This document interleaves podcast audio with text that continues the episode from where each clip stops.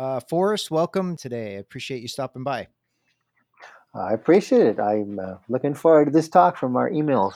So I know you have a pretty extensive background in martial arts. Can you kind of give a quick summary for everybody listening? Yeah, yeah. So I started martial arts in 1979. I'm 51. I'm very old. I should be, I should be way better at martial arts given how many years I've done it. uh, but you know, I, I was a, a, kid and I wanted to do martial arts, and then got like the after-school karate program. So I started that. That was Tang Soo Do. Did that a number of years until about junior high school. In high school, I uh, wrestled for three years. Nice. And it's interesting for me to look back that I, uh, if I think about me being a kid, I realized that the UFC lesson, I actually knew that before the UFC, where I go, hey, you know, a little grappling goes a long way. Yeah, definitely helps. Uh, that that's something I was explaining to my kids about, like you know how I grew up in tougher times than they did, and I go, oh, you know what, I did this and headlock and throw. I go, oh, wait a minute, a little wrestling. It's like, oh, that that big shock when the UFC came out, and we said, "Oh my God, grappling grappling works." Yeah, yeah. It's like I, I realized I knew that as a kid, but I apparently forgot for decades. so, how did you go from wrestling to Chinese? Okay, so I wrestled in high school, and then I went to college, and then I wanted to try, you know, in college. Go, oh, cool! There's all these things, and I tried out uh, the MIT Wudang Club. I went to MIT, by the way. Nice, um, nice local. And uh, you know that was kung fu from the Yun Chao organization. I tried. I, I, basically looked at every club. Yep. And then I and I decided I would try to. I tried the Wudang because I always wanted to do kung fu because I came from Tang Soo Do, which is you know Korean karate for yeah, those who don't yep. know it. But that that, prob- that probably offends some people. No, but, no, that's that's the reality. That's what it is. Um, right? And um, so you know, I looked at that, and the other club that I favored was the MIT Taekwondo Club, and there's two of them, and but they these guys were hardcore. Mm-hmm. So uh, after one semester, I dropped. I did both of them for one semester, and I dropped the Wudang or the Wutan, sorry, the Wutan Club. And I stuck with the MIT guys because they were hardcore. I don't know if you ever saw the movie. Uh, there's a documentary, Budo: The Art of Killing. No, I haven't seen that one it, it's pretty hardcore. It's on I think Amazon, okay. Amazon Video. If you got that one now, but it, it, was this documentary. I want to say seventies or something okay. about hard hardcore Japanese martial arts and guys like you know guys who can like you know chop a beer bottle and chop it in half without knocking the bottle over and and they did I believe they they focused on Mas-Oyama. And so Mas-Oyama you know he was hardcore mm-hmm. and they would you know run barefoot in the snow and all this stuff. We did all that crap. We were running barefoot in the snow running into the Charles River. Yeah. we were just super hardcore. So I stuck with them. They were super hardcore. It was traditional Taekwondo. Um, so you know these guys actually still punched. Yep you know, and they're trained really hard. And the tests were grueling, and I remember failing my red belt test because I just had too much homework to, to to train that much. But I remember by the time we got to like, uh, we would just do tons and tons of sparring, and we're doing, we're you know, three on one. Yep. Yep. And I, and I was just so exhausted. I was just basically a punching bag, and I failed my red belt test for that one. So it was like really hardcore. Um, and, and at the time, it was what I was looking for. They were really good on tradition, spirit, respect. In general, I think Korean martial arts do well with uh, respect. Yeah. If you want your kids to learn that, that's a good thing. So I did that in college and was kind of, you know, all sold onto, you know, Taekwondo rocks, hardcore. Um, so I uh, helped pay for MIT with an ROTC scholarship, Army. Yep. Nice. So after that, I uh, ended up uh, active duty for five years. So, um, what years was that? That would be 90 to 95. Oh, you and I were in the same time. Yeah, I sort of, I think I remember you saying something about first first Gulf War. Yeah, yeah I was in Korea during the first Gulf War. Okay. Uh, they were looking for we, you know, we had still had the mission at the Z, so yeah, we didn't leave, but they did ask for volunteers, and a bunch of my fellow lieutenants offered to go to the Gulf. I forget what your so uh, your MOS was. I think you told me. Me, I'm a 25 Charlie signal officer. Signal officer. That's right. Okay. All right. We yeah. did talk about this. Yep. Um, yeah. So, um, so I was there. You know, I did uh, did some karate at the basic officer course with you know was there at at Fort Augusta, Fort Gordon and then uh, I did like a two three month uh, battalion brigade signal officer course at uh, Fort Sill, Oklahoma. Yep. And, and, I did the same thing. I just went around the town and looked at all the schools until I found one I like, and those guys were Kyokushinkai. Okay. so I went and trained with them. They're pretty hardcore. So it was a good let Me, let me uh, jump backwards for a second here because I, I have a question. If did you ever get to visit the DMZ when you were in Korea? Um, not as a visitor, but I, I definitely patrolled up there to supply. So we, I was with a field artillery battalion that that manned the fire base there. Okay. So so the mission the mission at that time is uh, one one infantry battalion would always be living in Tent City, right there in the Z. Right. And and then and then there was our uh, oh, no, there was a fire base right there that was maintained by us. So we would rotate. They would rotate one battalion. We wrote one uh, one battery to maintain the uh, the battery for that. So I'd, I'd been up that way, but not. Uh, I, I just asked because uh, I I was in with guys that had been in Korea and they were in the DMZ and they were telling us stories about the tunnels and there would be a door between the north and the south and a window in the door and the, the guys on the american side would all be you had to be a certain height and body weight and you had to go to the gym and lift weights so you looked like uh, you were jacked and then on the north korean side the north korean soldiers would be all uh, taekwondo experts and they would be over there on the other side in the window throwing kicks and doing stuff on pads to to kind of intimidate yeah. each other. Yeah, this this psyops yeah. thing is a real thing. Psychological warfare. It, it yeah. is a real. Yeah. It, it, it, it's the same reason the old guard guys are all six two minimum and whatever. It's just right, like, yeah. Right. So you think, yeah, no, all soldiers are six five.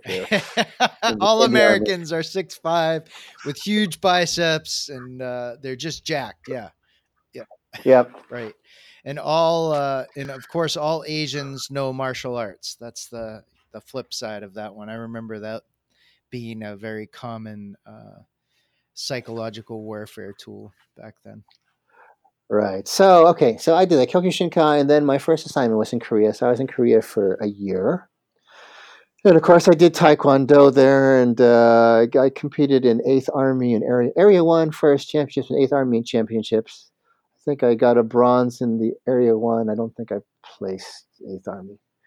But both guys, the guy I lost both. The, speaking of, of the Koreans, so so uh, on the South Korean side, we have what the ROK Republic of Korea soldiers that we have various attaches and and, and augmentee units. Um, they def, for, for they uh, for their team, they field guys that all they do is taekwondo all day. Yeah, yeah. So the guy in my class was the guy whose job was to do taekwondo for the Korean Army at his weight class. So I lost to him in both. Okay. Uh, okay, but I, I did Taekwondo. But interesting, I met the guy.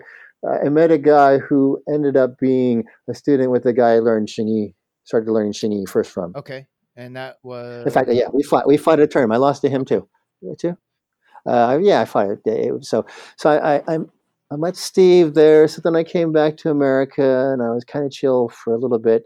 And then I did the same thing. I just went went around looking for schools and I decided, hey, I wanted to do Kung Fu. And I checked out a couple. And I ended up one place that did um, Lohan Shaolin, Xingyi, some Tai Chi, some Bagua, but that was his main, the main two things that he was pitching. Okay. So, uh, and, and um, I think up until then, the MIT Taekwondo Club was the first guy that said, you know, they had a, a focus on doing technique right for the body mechanics. Right. Right. Using the body, you know, uh, God, I, I, used to have all this memorized. There was like a whole formula, like a reaction force balance, or I forgot, but it's like, you know, they had these things, they would say it, and, and they, you know, they were rough and tumble, so they tried to hit hard. And, th- and that was a big change. I remember the first time I showed up for that class, and I'd come from point fighting, Tang Soo Do karate. Yeah. And I went and I did like this pulled back fist to the guy, and the guy just shrugged it off and like kicked me into the wall. Yeah. And I'm going, oh, guess what? Point fighting doesn't work good against contact. Not at all. And and so because they were rough and tumble, I went with the. Oh shit, I forgot. So when I was in college, I was with them, traditional Taekwondo. But I, when I went home, I looked for the best Taekwondo school around, and they happened to be WTF Olympic style. Yeah and so I was doing that at home, and it was a good cross for me because those guys were more competition sparring focused. So I got more refined fighting from them, and then the guys at, at school were, you know, discipline and work hard and all that stuff, you know. Uh, and, and, argue, I would say my the forms I learned for them were better and crisper and nicer. Yeah. For, for, for whatever that's worth. So so that was one thing. And, and the reason I ended up picking the, the kung fu school I went to is that instructor was very intelligent and and super focused on body mechanics. And this is kind of what led me down to a lot of my stuff there where you go, oh, this these are the most sophisticated both in practice and in the detail with which they're taught. Mm. Okay. Right, where he would explain, he knew he had he had theory. It's like now, a lot of things. And this is still Xing Yi, right? Well, right, yeah. So, so the journey from that. So I started learning that. and I was looking, and so I was, uh, you know, I, I practiced five, six days a week you know, and, and eventually I got to be an assistant instructor and I was putting all these hours and I'm going, what am I missing? You know, because I, I ended up with Xing Yi because I read like, you know, Robert Smith's books and, you know, the legendary power Xing Yi, Divine Crushing Fist, blah, blah, blah, right? Mm-hmm. And I'm going, I'm training a lot. I'm roughly at the, you know, the peak of my life. How come I'm not more powerful? Yeah. Was the question to myself and and so that took me looking around and back then like internet forums weren't quite a thing but something called usenet was there in uh, this would be 90s early 90s mm-hmm. and i came across this guy mike sigman people internal and, and, and like a lot of people i said oh i do that i do that and then over time as I read, again, the thing I was saying uh, before you started recording, I try not to let my belief systems get in the way of me observing things. Yeah and, and, you know, like a lot of people use similar words, go, "Oh, I'm doing that, I'm doing that." And I go, "You know, I don't think I'm doing that." So I was convinced I had to to see him, and, and so what, in a nutshell, what Mike really f- has focused for decades on is um, internal body mechanics. Uh, long story short, so he's like a Marine, Vietnam vet, spent time in Okinawa, you know, did Okinawan karate, did judo, rough and tumble, you know, obviously fought Vietnam. So he said he had enough of real fighting, but he came across like this Aikido guy with an interesting form of strength. And, and, then he said, Oh, this is different than normal. And then he went down that path, ended up going to Taiji, did Yang Style for 10 years, and then ended up stumbling on Chen Style. And then just mostly, he's also an engineer by profession after he got out of the Marine Corps. And so he just kind of took his engineering mind and tried to approach, hey, some of these guys move different and more efficient than others. And so that's kind of been his life story and then he's uh, tried to bring this lesson to other places but a lot of times people get offended when you tell them they're not doing things quite right. So um, yeah. I think he's actually uh, people won't see him that way. He's very altruistic. He keeps trying to share this stuff. He keeps trying to go into communities and say hey you're doing this. Let me help you. But the general reaction is you know uh, heresy how dare you say we're not doing right yeah yeah you have to be very careful about how you how you spin that message. Um, so, so he keeps trying. He's been doing this for decades. So I finally said, okay, I got to see this guy. I met him in 1995, and I said he had a seminar in New Jersey, and I was living in Maryland, so I drove up with my uh, um, basically newlywed bride. That was like probably not her favorite thing. Um, to go take his seminar, I go, oh, here's another guy. Back to the whole mechanics. Here's a guy who figured out some stuff, applying his engineering mind, and has a, a much better algorithm or, or, approach. And so that sort of influenced me. He said, oh, okay, yes, I want to move. I want to do things that are more efficient. Um, and then through him, I ended up meeting uh, Chen Xiaowang. He's pretty much the 19th generation uh, standard bearer for Chen style. Um, met him, hosted him, and some other Taiji and some other. So it's it's through these guys I started to meet these other guys from the mainland China. Okay. And I think my lucky thing from that is from Mike, I got this, you know, engineers, and because I'm also an engineer, this engineer's approach to how to move, right? Where it's like, you know, we're, we're, we're physics nerds, so we look at it in a, in a very quantifiable way and then the benefit of me being able to speak some Chinese is that now I can go and talk to these masters who have remarkable skill. Um, if they have as good a teaching algorithm, they're not shown in public, but I'm able to talk with them. That's the thing where I go as I, I feel Mike is a bit of a genius because he doesn't speak Chinese, and for him to figure out the things he's figured out, yeah, it's really tough because traditionally this stuff was held for you know just the sons and the family and the whatever you know, or back when you know back in the day when martial arts was your living, you didn't give your secrets out because that means someone else gets hired to, no, to guard the caravan, your not you. Military secrets away.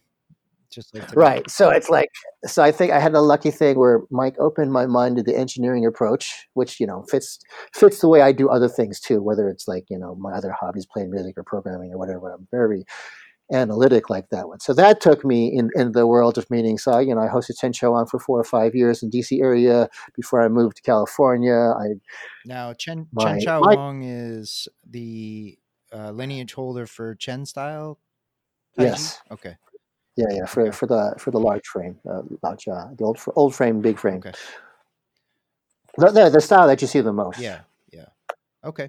Uh, or maybe, maybe you say Xinjia the most. But anyways, um, so them, and then so my uh, the, the kung fu teacher with he ended up meeting who would become my Xingyi teacher after that, and, and so then I ended up that would be Li Tailiang, who who's in New York, and uh, Li Tailiang is uh, he's got an interesting background because he grew up uh, in, in Shanxi, where, which, which is where Xingyi was developed. Mm-hmm. And Xingyi and Xin without the G. Yeah so heart mind and intent mind. Through luckily through his dad's side, he had Xingyi with the G. Through his mom's style, he, was able to learn the Dai family Xinyi without the thing, the rare style. So he had a family background in that one, but, but he was talented young, and they like picked him very young to, to be on like, you know the provincial team. Mm-hmm. So he basically was like fast lined into like martial arts as a uh, a, a uh, whatever vocation sort of training. Right so, so he pretty much went there, went to Beijing, started with uh, Zhang Wenguang, uh, that, that big professor there, did Sanda. Uh, so he was a Sanda, he was a Sanda competitor, Sanda coach, and he ended up doing like, you know, teaching like Bodyguard Institute and, and military stuff. So he's got like uh, publications like Stick Fighting for the Military, things like that. So he's a guy with a lot of traditional, a lot of contemporary actually fought. So he's a man with a, a, lot of combination of things. When I look at it, oh, if there's only one guy I would learn Chinese martial arts, it would be him because he has this depth and breadth across a wide amount of things. Right. Which, which, which again, so I think you know, and, and that little fighting edge of his brings something different to his traditional of course martial yeah, arts absolutely it's hard to be a fighter and be faced with a world of uh, of emptiness or things without meaning and then still keep doing it. You've, you've got to be uh, dri- driven mad a bit. Right. So, so yeah, so, so he is still my, you know, I guess he's still my Sifu. I did, uh, whatever discipleship ceremony under him uh, about to the late 2000, I think. Okay. Nice. Nice. So, so that would be. Now, did you do yeah. the five, uh, the five and the 12 in Xingyi the 12 animals and yeah. the five elements? So, yeah, yeah. So, so from him, he teaches basically two, and he probably learned tons. And I mean, tons and tons. He knows tons of stuff that I purposely try not to learn because I'm bad enough at the, the, few things he's already shown me. And uh, yeah, so f- 512, that's typically Xingyi with a G. Santi, five element, 12 animal. Yeah. Um, what I believe is the real back to mechanics, body mechanics. The secret to the system of Dai family Xing. I don't know if you've ever seen it. It's a, it's a strange looking thing. Looks more like uh, the the six harmony one, except that they have this uh, where they turn their whole body into a bow. So there's an exercise called squatting monkey where it's very specific training to turn your whole body from foot to the top of the head into a big like longbow, basically. Huh. Interesting. It, it, it's stuff that the Chen and the other internal arts will train, but more subtly. Yeah, I didn't go that deep in Xingyi. I did the modern five element, twelve animal form, uh, but I didn't. Yeah. I didn't study it in depth further than that. So. Yeah, uh, you know, with a little, it's like if we meet in person, I'll show you. I'll show you something. It's interesting to see the evolution. You can look back and go, they're not related, but if you under understand the fundamental power body mechanics, you go, oh no, this is that, but just super explicit. Yeah, yeah. Right, and and and the thing with the Dai family, uh, so literally, I think until the '80s, they never showed anybody. Okay. And from what I, what I understood, the secret was one of like the the lineage holders basically blew all his money Oh. And he was forced to teach martial arts to make money. So that's when he started. So I, I ran another guy, one of my students back in Maryland. Uh, he was from Taiwan. He said something to me. I, he was the first person to tell me, he was a saying, Dai family Xingyi. Everyone's heard of it, but no one's seen it. so this is a guy done assorted like Kung Fu and, and Tai Chi, probably mostly from, you know, Tai, by way of Taiwan.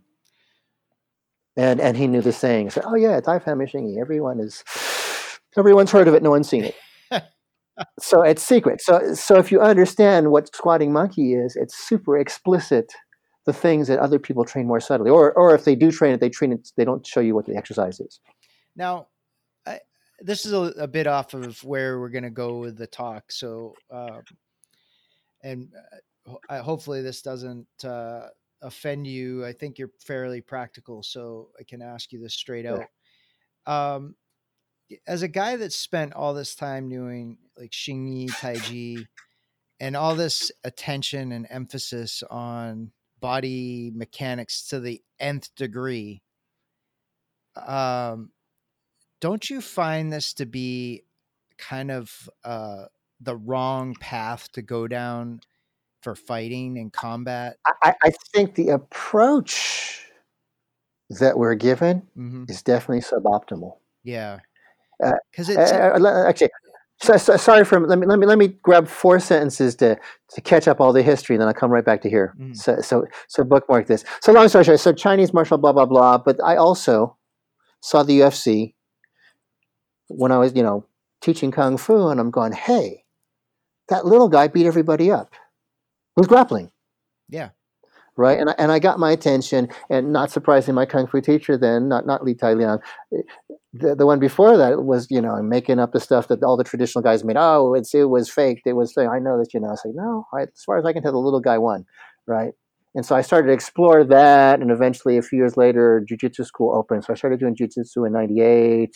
Uh, I, I, ran across. I guess the big eye opener for me was Burt Richardson. Okay, I haven't heard of him. I I put uh, Burt Richardson. He's uh, pretty pretty well known in the Jeet Kune Do community. Okay.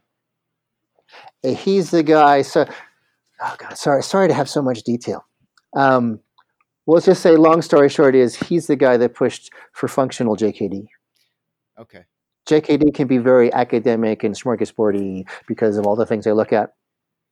He was the guy that said, "Hey, I may be on in, Inside Kung Fu." You know, every week and I have tons of DVD, but he decided, hey, I can't fight the way I wanted to. So he went and re, re uh, dissolved his organization, started everything from scratch. Everything is like, we're going to do all the ranges and weapons. It, I'm only teaching it if me or someone I know can use it. Yeah. So he went to back to basics, and he is both an exceptional person and a really good teacher. So he really inspired me as far as how do you train practically when your goal is to fight. So that was sort of to diverge a little bit from well, where I'm going to come back to about like is that a bit of a waste of time. So he was my thing to practical. He's the guy that brought me to the straight blast gym because he was like his first set of videos of the practical one were produced by the straight blast gym. Okay. And that's how I learned about these guys and their stuff. Um, and so I've always been interested in mixed martial arts. And then when I moved to, to California, after taking like a year or two off and having my first kid, when I was ready to train again, I ended up training with the MMA gyms for a while until I, uh, and then I took like a 12 year off and then went back to jujitsu like last summer. Okay. So, um, so, so just to fit in, so there's this traditional stuff, and then I was always, you know, jujitsu and MMA is sort of of interest. So now I'm coming back to, is it not effective? It is definitely suboptimal. It's not a good method if you want fighting results quickly. No, I know you and I talked about this the first time we uh, hooked up on Skype and we had a bit of a conversation about that. And I know that's not where we're going today, but uh, yeah, I just it's it not reminded a, me of that when you were talking about. It's it's not a good method because the guys that can do it are crazy good, but the percentage of people that can do it is relatively but small, you know, if not minuscule. I, and this is just my experience. This is not uh, uh, to to paint a broad brush. The only guys I've seen that can really do that well, they can't fight. They can't fight with it. So I I oh, see but it, that's but, and it's like, well, but I see, point? but I've seen ones that can. Okay, that's the problem. Nice. But but but it, it's minuscule. That's the problem. Like we talk about Chen Xiaowang, this guy has power like you could not believe. Some of the things I've seen, it's like, oh, I've never seen this one. But he's at the top of the chain. Even his brother's not that powerful. But what happens when so somebody that knows how to grapple? What happens if a judo player gets a hold of his jacket and starts grappling with him? Can he still do it? He he's had some encounters, and because he's got crazy power, he's able to resolve them. Yeah. Uh, if he got taken down, he could lose. Yeah. I mean, anyone who can't grapple if they oh, got yeah, taken down, they could lose, right? So, um, uh, anyway, that's a, that's kind of a segue, but it's it's not efficient, but yeah. but that is of interest to me. I think for me, going back to being MIT and an engineer approach, it's like, oh, we should be more efficient. This is kind of what I'm really I really love about certain teachers in the jiu-jitsu community. They're really looking to um, better pedagogy, better teaching methodology, better training concepts. Absolutely. Rob Biernacki, Ryan Hall are at the top of this for me. For me, those are the ones that speak to me the most. Yeah. You know, uh, Straight Blast Gym, I love all their philosophy in general. Um, and, and, and, the interesting, back to mechanics, they're going back to, you know, they're affiliating with Rickson and they're trying to do the quote unquote invisible jujitsu, which is basically like the reverse. They learn to fight, now they're doing the internal mechanics. And I think what happens, what I think is not a good method is learn internal mechanics and hope to fight later, but you no, never master mechanics, no. you never get there.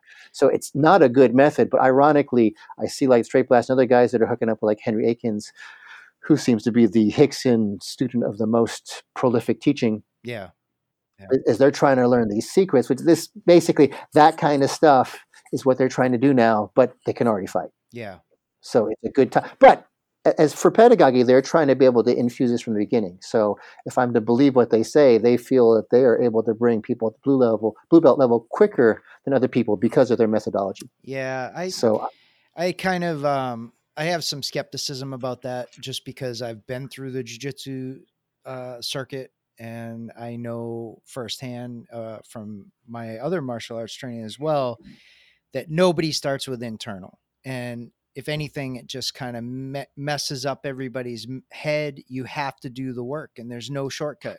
If you don't throw the punches, if you don't get in there and grapple, I don't care how much you talk about internal. It is. It's just not going to happen. You have to go through the crucible to get it done. Wow. I mean, uh, besides that, mechanics first. The, the problem with mechanics first isn't so much that it's mechanics first. It's they want you to get it to a certain level before you're allowed to do something next. Yeah, and and, and that threshold that threshold is too high to be practical for most people. I I get to what you're saying. I mean, there is there is something to be said for there's tips along the way, absolutely. Um, but I remember because I spent a, a long time in mixed schools as well, where you had people doing internal that whole internal external thing. People would get in this mindset that you're eventually going to get a stronger punch by sitting there and doing tai chi all day and you're you're not going to. You're going to get a stronger punch from hitting a heavy bag. Yeah if you never hit the bag you're never going to no, get a stronger no punch. absolutely. That that's the problem. The problem you know and and, and uh, this is something that's in line with what we could talk about. It's like the problem is is once they stop fighting it's like anything. If you never play basketball you couldn't be any good at it. I mean, you could do all the layups by yourself and free throw shots, but if you never, but if you but if you never play the game, you cannot be good. Sort of. I mean, Sunday. Uh, what is it? Uh, Monday Monday morning quarterback or something? I don't know. I'm not a sports guy. Yeah. What, what's the? But, but you know what I'm talking about. Yes. Uh, whatever. Back to wheelchair quarterback or something like that. Uh, yeah, I know what you're talking yeah. about, but but it's one of those. Like, but the problem is that's sort of what it's. I mean, if you make that analogy, oh, doing the forms, yeah, I can practice layups, I can practice free throws, I can dribble all I want. This is all great till someone else is there trying to fight you. Right. Right, and then so so now, I was thinking it like I think uh, go ahead. One, there's one thing I want to interject there because uh, if anybody's listening, that before you get offended about that, there's absolutely, at least from my perspective for someone that wants to go and do martial arts and they don't want to fight, they just want to do forms, and that's your mindset. There's absolutely nothing wrong with that. You shouldn't be like negatively judged because you want to focus on that aspect. There's it's only when you are not seeking that and that's what you're fed as being the truth and reality where I think it starts to break down and that's where I have more of a personal problem with that. Yeah. No, no, I agree. People do martial arts for any number yeah, of reasons. Yeah, and that's that's and fine. And they're all good. It's all good. Yeah. As long as long as you're clear what you're trying to get. Absolutely. And right, and so and the, the problem is when people say, "Oh, you can fight, just practice form." No, maybe one out of a million people can fight just by practicing form. And that's probably they just knew how to fight. Right. You know. Right. Uh, or yeah, Nor- naturally I, inclined for it or brought it from somewhere else. Right. So the word I like to say is normal people can't do that. No, that's a good way to put it. Right. So normal people can't just do the form and learn to fight. So I I I want to. I'm probably going to take this next piece and and throw it back in the beginning. But one thing that um, to put some context in because people, you and I didn't know each other before last year. So could you give a little yeah. bit of a uh, explanation as to how we cross paths for people that are listening? Yeah. No, you you were uh, you were on the Stephan Kesting. So I, you know, I, I'm like I said earlier, I'm in the process of trying to absorb all the best practices of jujitsu as far as teaching and using the internet and stuff. And so, of course, uh, Stephan Kesting is a great resource, and you were on his podcast, which was, of course, I'm sure most of the guys who listen to his podcast listen to jujitsu, so they're going, "Why do they have a kung fu guy here?" But I'm a, I'm a, I'm a kung fu guy who does jujitsu, so I was like, "Yeah, let me watch this. This will be awesome." All right. So that I listened to your podcast and I just loved it, and then I contacted you, and then we had a little Skype talk because I think um, a lot of your journey like I've thought about or wanted to do or, didn't do as well. Nice. Okay. And, and, and to summarize what that journey is, I would say you're a guy who's both trying to do practical kung fu as well as modernize, but still use the, the value. I mean, there's stuff of value there mm-hmm. that often gets thrown out because, like I was saying earlier, some of the techniques are no longer practically practical, or they're not like the word I like to use. They're not up to snuff anymore back in the day, in the day where no one sparred, that method could work. I I'm gonna disagree but, with you there, Forrest, and I'm gonna do this for a reason. I I have some stuff coming out um, that I think you're gonna find very interesting. That uh, is we're going to be showing, especially you you've done uh, what's co- called Taiji now, but I don't really like using that yeah. term because it's encompassing five different families into one bucket. Uh, but you did more of the large frame Chen family style. Is that correct? Yeah. Yeah. Uh, my background's more in the Yang family, uh, the cotton boxing, if you will. And there's, when you start digging in, I've, I, there's some applications in there that are very different from the way that it's taught and has been taught for the last hundred years. And they're actual grappling applications, throws, trips, takedowns that are rock solid even in today's world.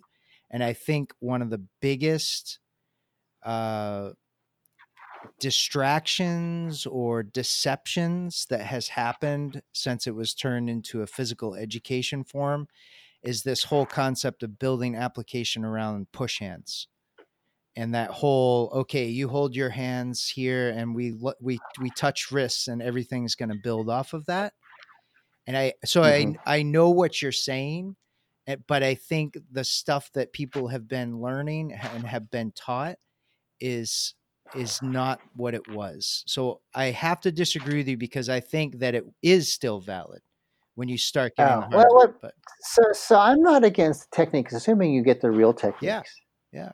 And, and, and, some of these, like a lot of these, there's a huge amount of Shuaijiao and grappling, in, in, absolutely, you know, in all Chinese martial arts. But I've seen more of it as I as I started to learn Shuaijiao. I was like, oh, yes. I look back at some of the Xingyi stuff. I go, oh, this is this thing that the Shuaijiao is showing me is exactly what I the shapes that I'm doing in Xingyi, but I wasn't told. Yeah. But I go, oh, yeah. this is, you know, and I go, oh, so, so, so that's a, what, what I'm talking about methodology is like pads.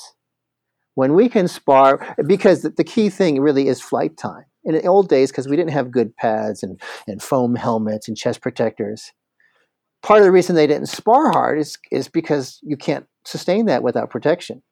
We have better protection. We can spar in a way that's better we can we can get more we can log more hours with less injuries mm-hmm. Mm-hmm.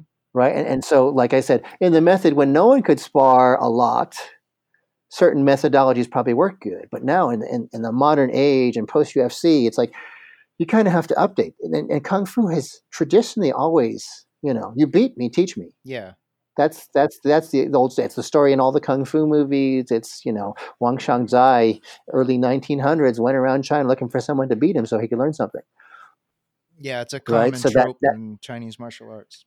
That attitude used to be, eh, which you know, when I looked at like in at least the circles I saw, traditional martial arts, when the UFC came out, they're going, "That's baloney. That's it. They didn't have a good guy or whatever." You know, it was that that disbelief. It wasn't uh, like later I showed my teacher Li Tai Liang. I said I told him about. it. He didn't know about. it. I I popped in UFC one, UFC four, and certain things I was showing him, and he looked and he did this thing and said, "Hey, that little guy won." And he didn't know jujitsu, and I said, uh, "I think I showed him like uh, Royce Gracie versus Dan Severn, where he triangle chokes him at the end." Mm-hmm and, and, you know, he's looking and he goes, That guy is so much bigger than him. How did he win? And his triangle choke. He said, What? Do you know that? He goes, Yeah, show it to me. So I put it on him. And then he was trying to figure out ways he might get out of it. Interestingly, you know, uh, attacks to the to soft points that are illegal and then headbutts. Right. Which, which could be legal, but it's like, he, but see, that was the difference. He was, like I said, he's from this fighting background where he just said, that little guy won. Right. Show me it and then I popped it on him. And of course, you know, at first, you know, I, he immediately I got the tap to figure it out. Yeah. He's going, oh, okay, this worked. Well, I mean, I got the tap first. He goes, oh, that works. Okay, now let me try something, which was completely different. My other, other kung fu teacher was just going, you know, this is rigged. I know it. People, people I know in it told me it, or, or you know, he made stuff up. He, was in such disbelief, shock, like like yeah. a lot of people, right? Yeah. Where I'm, I had the same thing. The little guy won. I should figure out what he's doing. Yeah, yeah, that's good. He was immediately starting to try to figure it out and then how to counter it. Right. Now, yeah. so one of the things that we wanted to talk about today is uh, is Chinese boxing or Chinese martial arts worth saving? And you know where I stand on this. I'm not sure if you fully agree uh, with like what I'm doing and and that uh, model, or if you think it's a waste of time. Can would you mind sharing your thoughts? No, well, so, so there is stuff. There's certainly stuff in there that I think is not treated well. Not, or, does that make sense? That's let me try to rephrase that. There's a lot of knowledge. There's a lot of knowledge in Chinese martial arts. Uh, not all of it is practically accessible. So I definitely have a similar feel like like how do we save this stuff of value but make it useful? Mm-hmm. Right? And, and and and kung fu has had a long decline i think since i guess the days when that's what you did to stay alive. Yeah. You know there are lots of schools that never spar. Which i go and again eh, that's fine uh, if if that's okay but it's like you, but they obviously lose the the, the fighting. Yeah for if right. that's important to you if it's just uh, it's just but, owning what you what you're doing like if that's what you want to do then that's good but right? So the, I think there's a lot of stuff of value, and again, it depends on what you value. So I, I, I definitely, I, I, definitely would like to see more practical Chinese martial arts, right? And a lot of it's cultural. If you go to the tournaments, you know, or, or whatever, you do all the forms tournaments. If that's what you're emphasizing, then of course that's what people are doing. I mean, you can sort of see a little bit in jujitsu with sport, sport versus self defense. You know, some of the old school guys are going, "Hey, that sport stuff's no good because you know you get punched in the teeth, whatever." There's some truth to that, but but by the same measure, they're able to do stuff because once you isolate stuff, you can raise stuff to higher levels. So there's value both ways, I think. Mm. Um, but no, I think there's a lot of stuff of value. I would like to see it, and also a little bit because I'm also Chinese. I'd like to see some of my heritage survive. So this is I, I, had this question for a little later, but it's kind of it makes a good um, entry to this. So especially given your uh, Chinese heritage, mm-hmm. do you, on some level, uh, feel like the Chinese right now? Uh, we've talked about um, this MMA fighter in China that's that's causing a yeah Xiaodong yeah, yeah Xiaodong is uh is disrupting the the Chinese martial arts circles because he's challenging anybody who does Chinese martial arts and he's beating them uh, and the Chinese government has actually tried to censor him to shut him down because they feel like they're losing face because of what he's doing and don't you feel uh, some on some level that why doesn't the government back their arts that that are actually valid and work nowadays, like Shuaijiao and mm-hmm. the traditional Chinese boxing, like the like try try to put people in there to decipher what's inside these old boxing sets and make them relevant again instead of backing this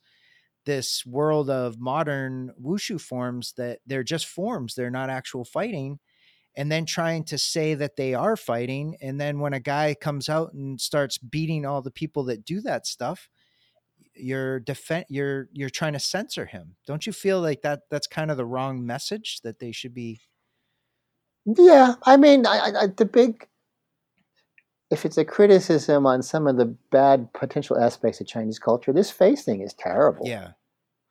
You know, we're living in face. I said, no, no. He, if if you if you watch the Chinese news, it's a, it's a, slightly different slant than what comes out in English. Okay. But I've listened to interviews with Xu Xiaodong in Chinese, and, and the way he spells it, it's a lot better. He once I started seeing the Chinese, I'm, I feel he's much more honorable because the way you paint him is, you know, a hole MMA fighter is just beating up old Taiji well, masters. The and last there's some fight he had, he was very disrespectful. I will, I will. Uh, he he does that in general. He yeah. he can be a little respectful, but if you read him talking about, hey, I'm out to to expose the charlatans, and the story between behind the first fight had to do with him watching this documentary and, and they did this stuff and go, oh, I got to meet this guy if he can do this. And he calls up like the, the person who did the show and she says, I'm sorry, we faked it. Because what you faked it and put on TV? That's BS. And so that was some Chinese social media interactions. It became a challenge, and the guy showed up, and obviously he couldn't fight. Yeah. Um, you know, and he said, "I'm trying to to, to spill.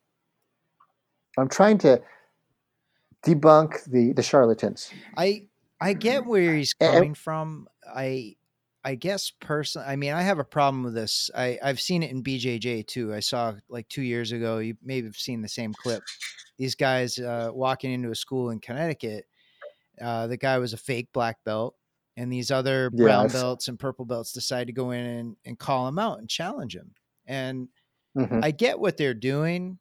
Um, I understand where they're coming from. It's like this guy is bringing down our art, and they want to they want to defend it. But at the end of the day, it's like who who made you the sheriff of martial arts? Like who made you the sheriff? If you want to change something, then why don't you start teaching it differently and just do your thing and mind your own business? Why do you have to go and be disrespectful to other people?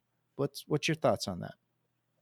Oh, well, it, I mean, it can be pretty rude. I don't think I would do that. Mm. Uh, but you got to remember, old school jujitsu, that's probably not far from old school jujitsu. Those, like, you know, the recent thing at Nogi Worlds, Ralph Gracie, kind of, yeah, you know, yeah. Oh, he's OG gangster. It's like back the guys from his generation. A lot of those guys are mean dudes that you know went to other schools in Brazil and beat their people up to show jujitsu was the best. Yeah, yeah. So there is there is there is some historical precedent to that, but it's it's kind of rude. I you know, yeah, it's, it's I, I get that you know, it, that aspect of it. Um, I guess I just uh, it's kind of there's other ways to change things if that's your goal, and you kind of look like an right. asshole if you're. So, uh, but but I you know the the Xiaodong thing has been a been a very introspective thing for me. Okay. At first, at first, I thought you know you you get the the things that go viral and go oh MMA a hole. Yeah, yeah. And then you see, then you see the, the, the seemingly justifiable. Oh well, we got to take care of MMA a hole. But if you look at again to meet face, they're getting. Uh, so I watched another thing in Chinese where he's talking about so and so wants to challenge me. So and so said his student, but you know what? His student is not actually Taiji. His student, you know, was on the Sanda team first, and then he learned Taiji. So he's fighting me because he learned to fight from Sanda. Yeah. You know, and he was making making comments like, "You got a student that's only done Taiji. You want me? I'll fight him. You know, I have no problem." So I, and I listen to these, and I as I listen to the stuff in Chinese, and again listen to him speak for himself in Chinese also makes a big difference. Where I go, oh, he's, I mean, he's a little rude about it. Mm. But again, if you want to get attention, a lot of times you got to. Uh, yeah, it's it's like the uh, like the Diaz brothers um, in MMA. They they act really, uh, really tough or gangster like, but I have a hard time believing that they would have made it to black belts in jujitsu acting the way that they do publicly in the lead ups to their fights and it's to sell fights and he's probably doing something similar he's probably a nice guy. And i i get i guess like especially with the taiji uh challenge i get what he's saying there is because if you are representing your taiji as it being combat capable then you got a problem. Like you you better be able to back that up if you're saying that. Yeah, yeah, and that's sort of where he the the good part of what he's saying. He said, "Look, if you say you can fight, let's see it." And, and, and he even says, I would be happy if some traditional came up and kicked my butt with traditional martial arts because that's what he wanted. And, and, an interesting thing, I came across, I'd seen this video before, but I didn't realize it was Xu Xiaodong. There's some story where I believe it was Andy Wang, one of the early guy, uh, Chinese guys to bring BJJ to China. Okay. And there's a fight with him at a blue belt against this Sanda fighter. I didn't realize that Sanda fighter was Xu Xiaodong. Oh, okay.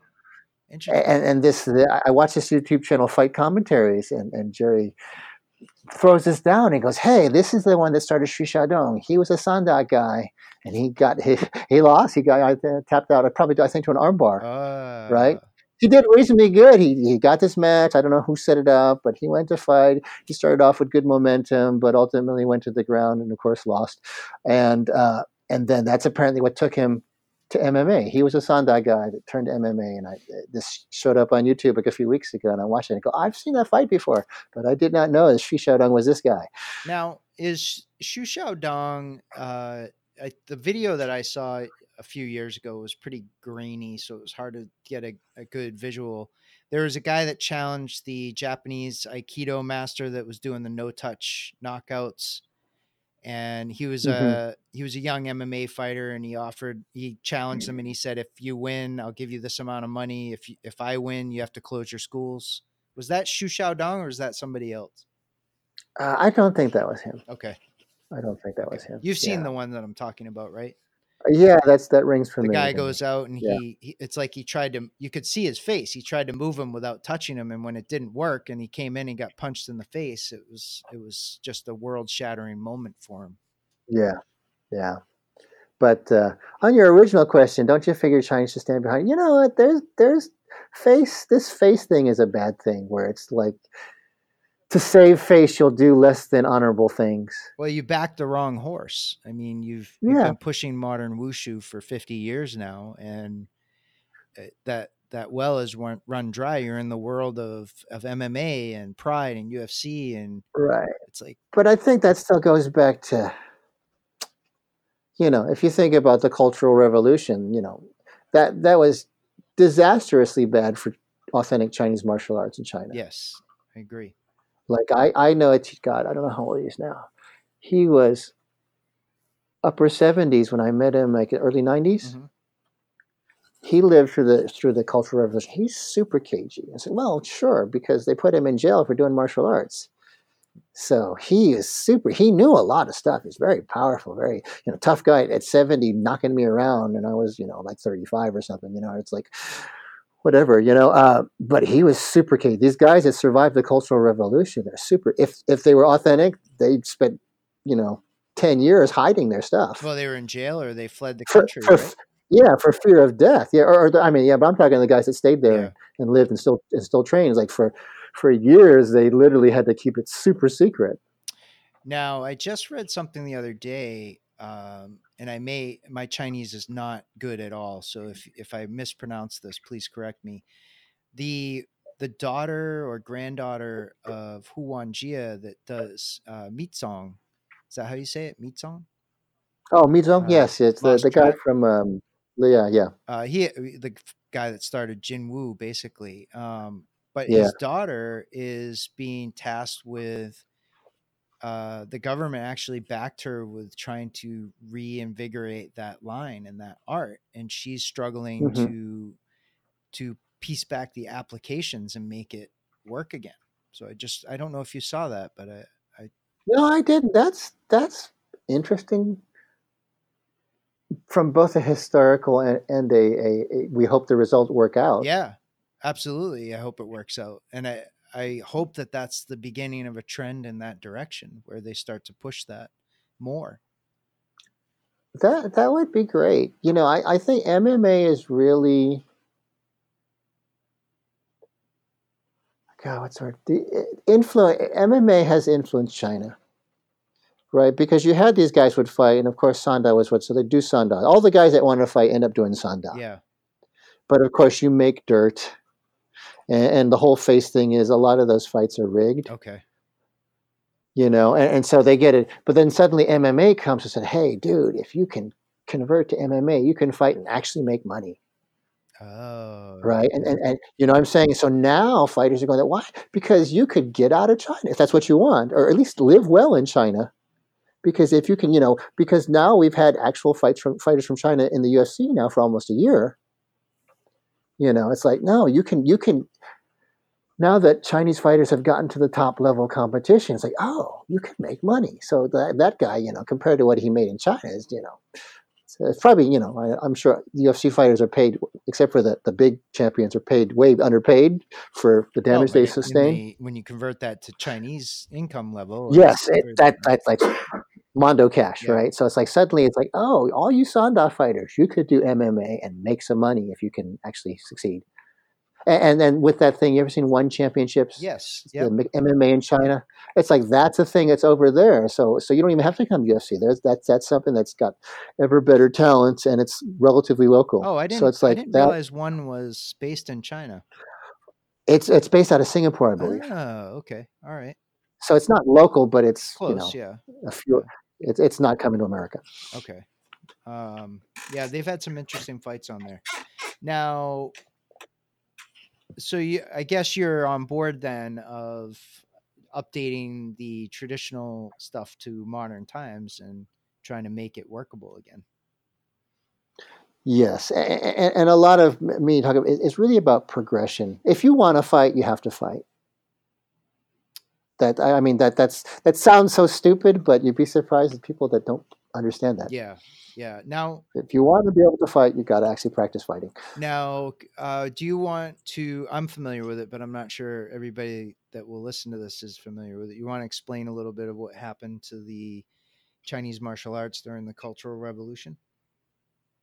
Oh well, yeah. So, so the Chinese Cultural Revolution is this horrible time in history where to modernize China, they had to do away with all these traditional things, and so people were getting killed and jailed and sent to basically concentration camps for being, you know, anything of the old tradition, whether it's, you know, philosophy, calligraphy, dance. So people in the arts getting there, anything, anything from the old and bad. So to include martial arts. Mm. So a lot of these guys were sent away or just outright killed or, or just, you know, lived through hard times. A lot of uh, what we still have today are from like Xiaowang. His dad was the best of that generation of Chen style. Mm he died in the Cultural Revolution. Okay. And these uh, his uncle was like maybe the next best. He's the source of their knowledge. So a lot of the best guys were taken out. And what were the years of the Cultural Revolution? Oh, I don't know off the top of my head. I wish I did. I can I could Google that, but I don't know.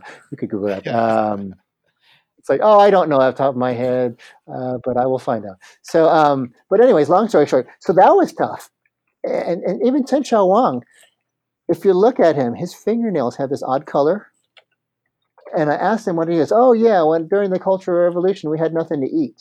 Yep. So I was starving to death. And so uh, even though he's healthy now, my fingernails have never recovered. Oh. So Cultural Revolution was this terrible time for, you know, those guys in the village. I guess all the good Kung Fu guys got, you couldn't practice Kung Fu in the public. So it all had to go underground. So lots of stuff were lost. You know, and like I said, like in the case, his his father is a direct casualty of such. I've known other martial arts that survived from and they're super cagey. I mean, they're just mentally changed by you know, don't show martial arts to people because you get in trouble. Um, you know, so it's just detrimental in so many ways that what survived. Uh, but by the same measure, the, at some point, the Chinese government decided, hey, we'll support this wushu thing, which is after they got off the kill all culture thing, they said, let's promote culture, but let's promote culture that can't fight. So that's it. Let me throw this in the mix because um, I'm in the midst of a ton of research right now that uh, is delving into a lot of the history of Chinese boxing, Chinese martial arts, uh, especially around the Qing dynasty and the turn into the Republican era. So mm-hmm. uh, I'm not sure if if you've you're into all this and you've you've seen these things, but um, I've read a lot. I'm I'm probably not recently. Well, that that's I, the problem I have is I stopped. Yeah. You probably similarly. I stopped around 2011, 2012 because there I had kind of run the well dry, but there's been a whole mm-hmm. influx of of new findings from uh, long time, lifelong martial artists that are academics, and they've. Yeah, I saw that on your blog. Yeah, yeah that was insane. Uh, interesting. Um, yes. I'll I'll send you some of the titles that I've been going through uh, when we're done, but um, some. So let me throw this in the mix. So uh, basically, what it appears happened is even as far back as the Ming uh, Chinese fire uh, Chinese practical Chinese martial artists uh, were realizing that firearms were becoming more prevalent. Like it was just smarter to use firearms. There's a famous general Qi Ji Guang. He wrote a manual in 1560. He included a chapter on archery and a chapter on unarmed combat. He had 32 uh, 32 applications or techniques, and uh, coincidentally, most of those are in what's now known as Tai Chi Chuan. Um, mm-hmm. And the uh, 24 years later, after he goes and has to use a bunch of farmers to fight the Wokou Wokou pirates, the Japanese pirates mm-hmm. in the south, comes back, writes a new version of the manual, and leaves out archery and unarmed combat and replaces it with firearms. Now, this I got all this from uh, Dr. Peter Lorge, um, who's in uh, Nashville, Tennessee, and he's got a good book on this stuff. Um, mm-hmm. But uh, so this is 1560, 1584 was when he rewrote this and decided that uh, training in unarmed combat is a waste of time. And then we go, we fast forward all the way through the Qing dynasty, uh, we still have unarmed combat being used heavily because the government doesn't want firearms even in the hands of militias. Mm-hmm. So you have uh, even armed security companies using traditional uh, Chinese boxing methods for self defense and unarmed combat, as well as weapons, old archaic weapons training. Now, we get into the Boxer Rebellion, where large portion of martial artists get wiped out by firearms. And then shortly thereafter, we have the fall of the Qing dynasty and we enter the Republican era with the Sino Japanese War in there and then World War, a uh, couple world wars, all that stuff. But there was a big pivotal shift at the end of the 1800s to uh, from training martial arts for combat to training martial arts for physical education. And you mm-hmm. can see this with the in, in, the creation of Jing Wu, which is more like a YMCA, the Guoshu Institute. Um, there was a whole kind of influx of forms. What I'm finding in the history of Mantis boxing specifically is that's when a bulk of the forms were created because prior to that, mm-hmm. people had to use it. And if you're using it, you don't have time to mess around with a bunch of forms. Um, so it was really that. And then you, with when we talk about Tai Chi, that's all well documented because that's when uh, Yang's grandson, Yang Cheng Fu, started going all over the country and teaching it as a health practice, not teaching the actual combative stuff. So mm-hmm.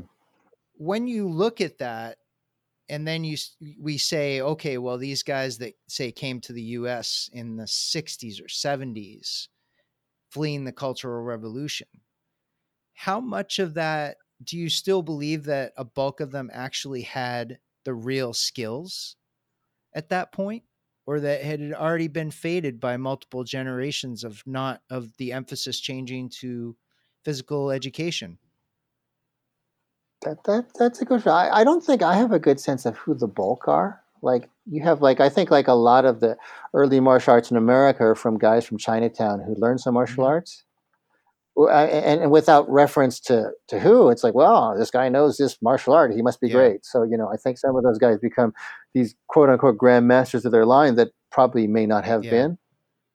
Uh, so I, I, I don't have a good sense of the bulk who has it. I think there are guys that escaped with good uh, with still with, with good skills, yeah. Skill. But like most of the guys, like Robert Smith writes about, oh, you know, there's there are some guys from mainland that can, can fight. Wang Shujin would go to Japan and get challenged by guys all the time, and apparently bounce people around. So um, some of them still had it. Small small pockets um, you think still existed, and then I, you know, you know, you know, hold that uh, whatever Iron Butterfly of Shuai fame. He clearly was always a fighter, and, and those guys are still kind that, of fighters. But again, that brings up an interesting uh, point too. Is Shuai even through the has seemed to survive even through the Cultural Revolution? Yes, because it was a sport. Just just just like I think the same reason until UFC we didn't realize grappling was a fighting art. It's a sport. You get him on his back eh, for three seconds. You don't beat people up with that. You know, it's. Uh, you know what I'm saying? It's like it's a sport. The guy throws in the dirt, you're done. You're not kicking him in the teeth, you know, and it's you know got rounds and points and blah blah blah. I am not. Uh, I I'm a little ignorant to the actual history of Shuai Jiao as far as um, I know that a lot of that was originated from the steppe people. So it's quite possible that it survived mostly in the north through the Cultural Revolution and oh. Um, uh, that I'm not aware of. There, um, there is a cool video of this like 80 year old Chinese wrestler in Beijing. Mm-hmm fairly recent. So I, am trying. He certainly would have lived through the Cultural Revolution, but as far as far as I can tell, he was pretty much wrestling from a young age. So I guess it was a sport that was okay. I would say it should have overlapped with his life. His should have overlapped with the Cultural Revolution, and because he basically talks about doing Jiao his whole life. Mm. So uh, and actually, there's this I kind of want to watch. There's a such there's a Chinese soap opera called King of King of Jiao. Okay which uh, I don't know if there's any with subtitles, but that would probably give you a feel. And, it feels to me like it's in the 20s. Okay. So as far as so if it's it's if that if that soap opera is accurate, then there were Shuai people in the 20s or 30s or 40s, somewhere around that that period. Uh, when I look at the well, dress, I know uh, Tim Cartmel. He did his Chinese wrestling book. Um, in in there pictures black and white photos. Uh, I'm not sure if that was in Taiwan. Uh, I no, no, that guy Cao Cao Jiayuan, he's a mainland he was Chinese mainland. guy. Okay, yeah, should, okay, yeah. Um, so that that's a great book. And uh, so speaking of Shuai Jiao, I know that was one of the things that we wanted to hit on is how much uh, Jiao, where uh, not the sport version, but the throws and the application. How much of that do you personally think is in these traditional Chinese martial arts styles? Well, uh, I'll give you a feel. Chen style is like tons of Shuai Jiao. These moves that look like strikes, uh, like uh, Shan Shan Tong Bei, I don't know, flash the mm-hmm. back. It looks like you, you, it looks like you pivot 180 and hit the guy behind you. It's like a hip throw, right? And then there's all these ones that throw, throw, throw. If you if you watch the Chen style their Chen style push hands is basically Jiao. Okay. They have a little rolling, but they they free footing and, and lots of throws. So they are working. You know, and so that's good. Yeah, yeah. So, so, when you look at that, and so it's like, well, you can see that, and then when you see some of these guys demo, oh, what's that? Oh, this is a throw. That's a throw. This thing, like, uh, I think the I think the young guys call like somebody needle touches the bottom of the sea or something. That's like a throw. If the guy grabs, that's like a shoulder throw. Yeah. And the, the move that that move comes from in Chen style is a shoulder throw. So there's tons of stuff. But little things like um, like I had learned this little what I like call a little hacky sack mm-hmm. motion. You know, hacky sack, slap your hand and turn. And sometimes that could be construed as a kick. And Bruce Lee does like one of those hacky sack kicks in Enter the Dragon where he holds the guy's head behind him and kicks him in the head.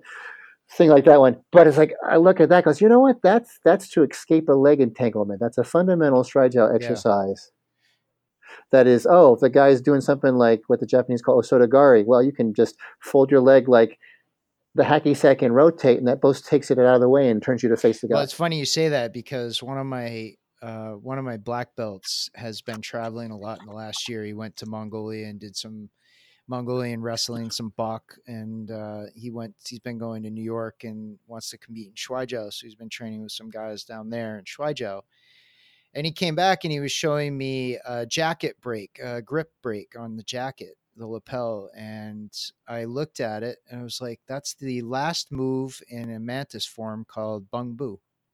It's like verbatim. Mm-hmm. It's just clear, plain as day. It's a jacket yes. great yes. break. So uh, this stuff is definitely prevalent in there. No, there's tons. I, I, I, was going through some drills, like, oh, Master Lee showed me these. Is more of just, you know, like standing cultivation drills. But I look at, oh, this is Shuai Like the Shuai guys do this thing. It, it's like an extended lean boat stance where they turn away. This is how they do a good portion of their throws. But they hold it static. Arguably, you're supposed to hold that stance with someone on your back mm-hmm. right? And I'm going, oh, so some of these stances, like these lean bow stances, like these, which, which are sometimes unpractical in actual fighting. It's not a, it's not a striking stance. I mean, sometimes it can be, but no, if you're leaned like that, that's how you can do the Shuai Jiao throw on them. Yeah, yeah, it's uh, you it's kind of like uh, when you look at Yang style. There's a move called brush knee, and mm-hmm. when you um, you take that and you are doing it solo, and you especially as a health practice, then obviously it makes sense that you're using a bow stance, but just lean forward a little bit more and lift your back leg. And that's a thigh lift throw, what we call a tiger tail throw. Um, mm-hmm. It's it's clear as day just from the hand position and the angle.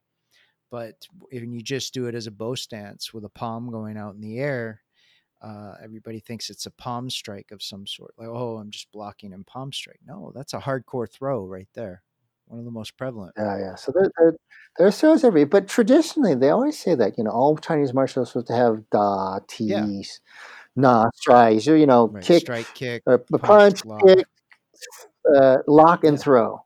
So all of them are supposed to have all four of those things. So you can see they a lot of them have devolved where they kind of like like Wing Chun's like mostly punching. Well, that that's also I you know uh, from some you have a bunch a bulk of people that were taught only forms not actual the actual application or and they have no grappling or wrestling background and when you mm-hmm. this is my argument with when you're a striker it's no different like if you're a carpenter and your only tool is a hammer then everything you see is a nail so if you're a striker yeah. and you look at forms then every form you look at is is just blocks and punches blocks and punches that's it. There's no, you don't see it. You can't see it. I was, mm-hmm. I used to be predominantly a striker, and that's the problem I had is when I was trying to re- reconstruct the forms, I couldn't figure out what a lot of the moves were because I only had a striking background at that time. So everything looked like a kick or right. a punch. Um, most of the, yeah. what, what well, even some of the striking apps don't look like like there's a move I forget it's an early Shaolin form. It looks like you're punching two people at the same time at 90 degree mm-hmm. angle. Yep. Which is you know which is BS. How are you going to get here? You stand here and you stand there and I'm going to punch it. No, what what it is the hand that looks like it's punching the side is actually deflecting the arm across. What and, and kind of pulling him while you pull him into your oh, right yes, hand. yeah, yeah. Throw setup like with the uh, jacket grip. Is that what you're talking about? Where your arm is bent? Uh, are you talking uh, 90 degrees be. or uh, your arms straight out to the side at 180? Um, if if I stand left foot bow mm-hmm. stance, mm-hmm. if I have a right punch, nobody's going to follow any of this. sure, okay, no problem. If I'm there, if I'm right stand bow stance, I have the right hand like reverse punch yeah. forward, and then my left hand goes straight out to the left. Oh yeah, right? and yes, when you I step into that, about. yeah you step into that one and, and, to to the to, to guys who only punch they go oh you're punching two no, guys at one time you're no, completely not definitely not no the, the left hand that goes out is actually goes over the, the blocking hand and, and throws it to the left as you turn and punch him with the right hand and i go oh when i saw that picture goes that goes oh that makes sense this punch two people at one time that's never yeah, going to happen yeah that's that's true you know but but you come up with stuff like you'll see some of the taekwondos do like the double split kick. That's cool, but you're never going to be able to do that. That's to something that's no, not boards. No. So here, this is just for my own personal uh, knowledge or amusement. Um, a p- hypothesis I had with Xingyi, since you're you have far more knowledge about Xingyi than I do. Um, mine's basically like an internship level of uh, Xingyi versus yours, and so one of the things that I I thought of with when I look at the five element, 12 animal breakdown is the, uh, see if you, what your thoughts are on this, that the five element is the striking package and the 12 animals were all the throws. That's, that, that, I think there's some truth to that one, but there's actually a fair amount of like Pi Quan yeah. is, is uh, got a, a, fair amount of throwing application. Okay Pi Quan actually has, especially going to Dai family stuff. It's a swallow and spit. Guy kicks, you kind of suck it in as you come back, and then you go up and over and throw him holding his mm-hmm. foot. Okay. So there's actually throws there, and actually when you're talking about the, the your uh, your black belt coming back with this move, and this is right out of the form. Yeah. Yeah. Pao you know the, the the, the pounding the fire element. Yep. When the hands come down to the waist, Master Lee was showing me. Oh yeah, one of those things is you grab the guy's sleeve, and then you do this, and you kind of this leverage, which takes them off balance. You headbutt them, and then you hit him. Okay. And so where I go, oh, right in that element alone is a close grab. And this is the stuff that I would learn from Master Lee. He did like uh, yeah, this uh, Xingyi swallow where you did like swoop away and come back. Mm-hmm.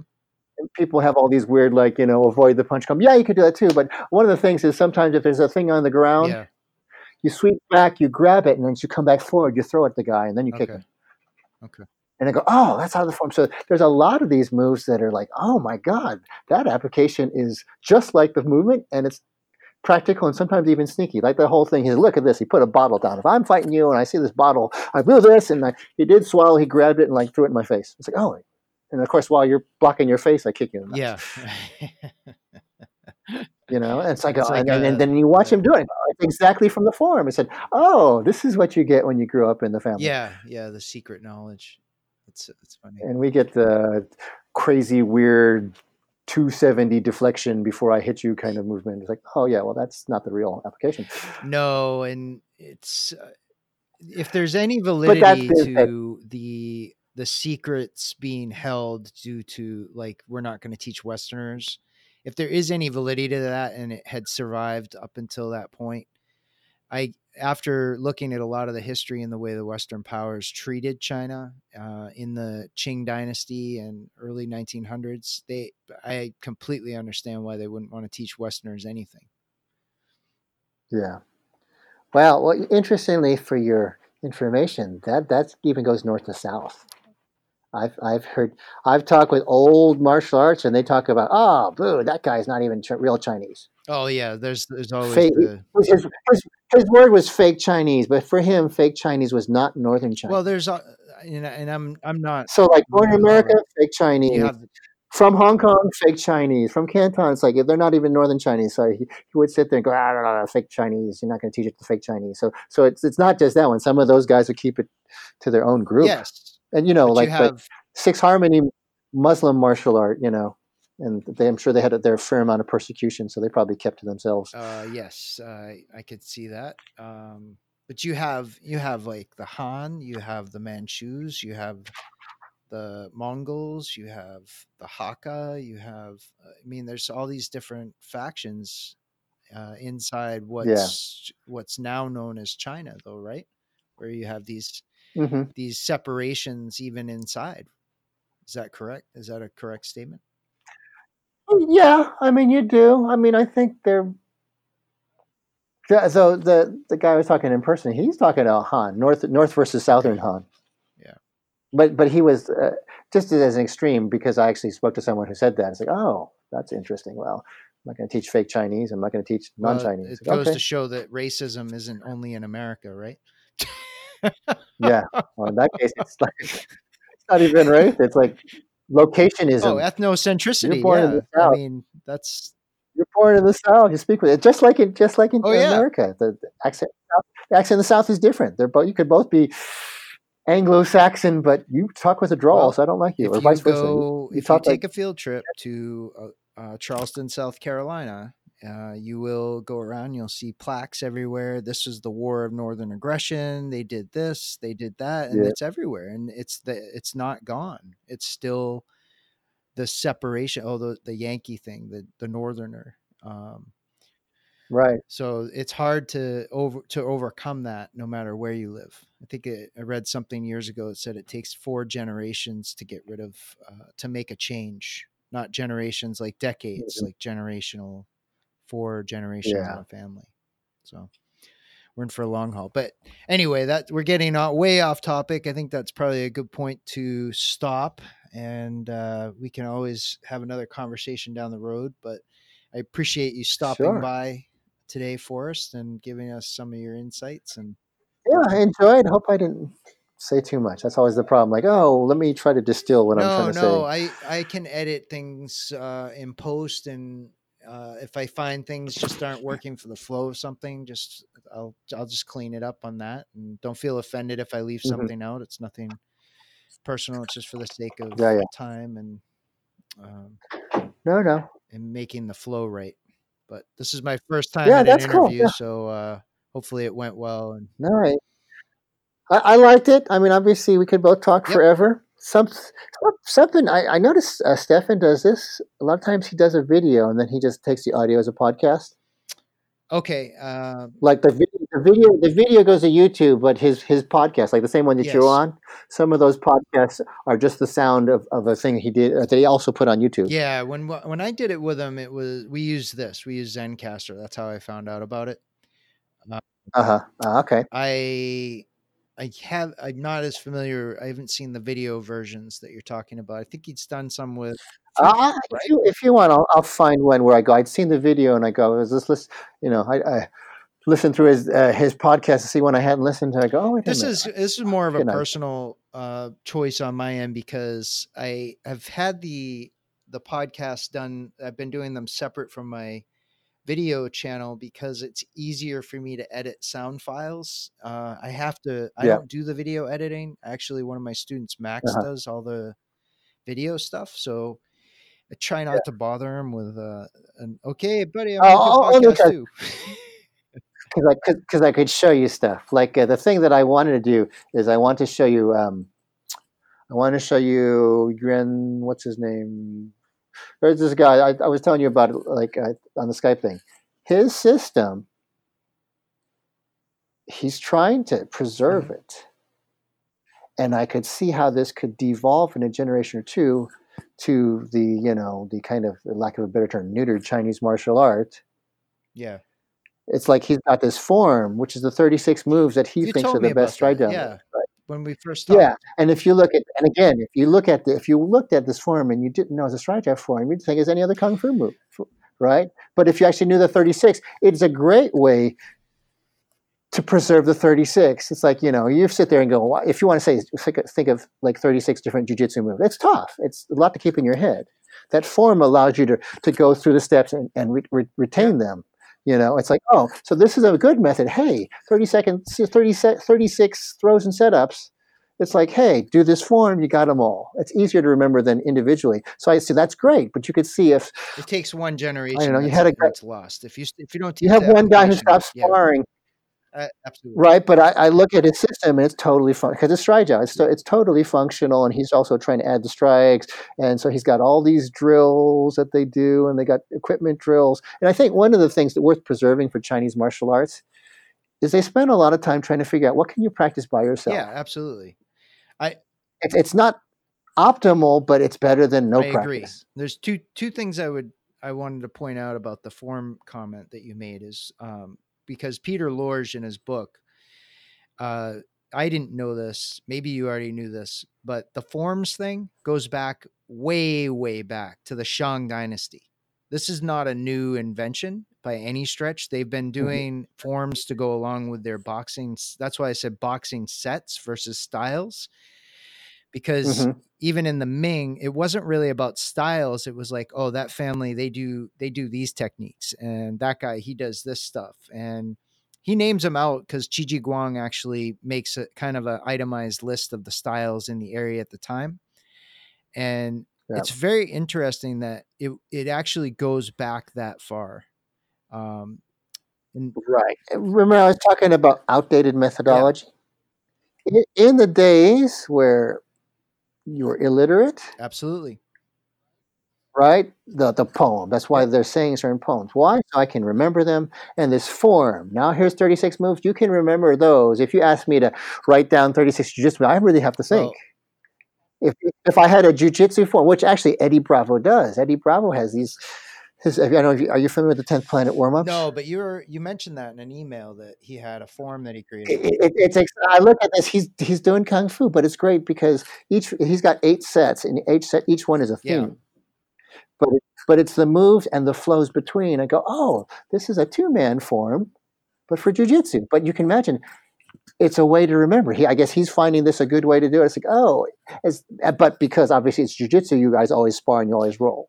So it's not lost what these are for, but it's a good package to remember things, even in, in the age where you have videos on your phone and DVDs. It's true, but galore. martial arts is a lot about building uh, mind to body connections. Like, and I'm not being esoteric. I mean, actual, you have to build coordination. And the more you can do that on your own outside of rolling, the better you'll be when you do roll.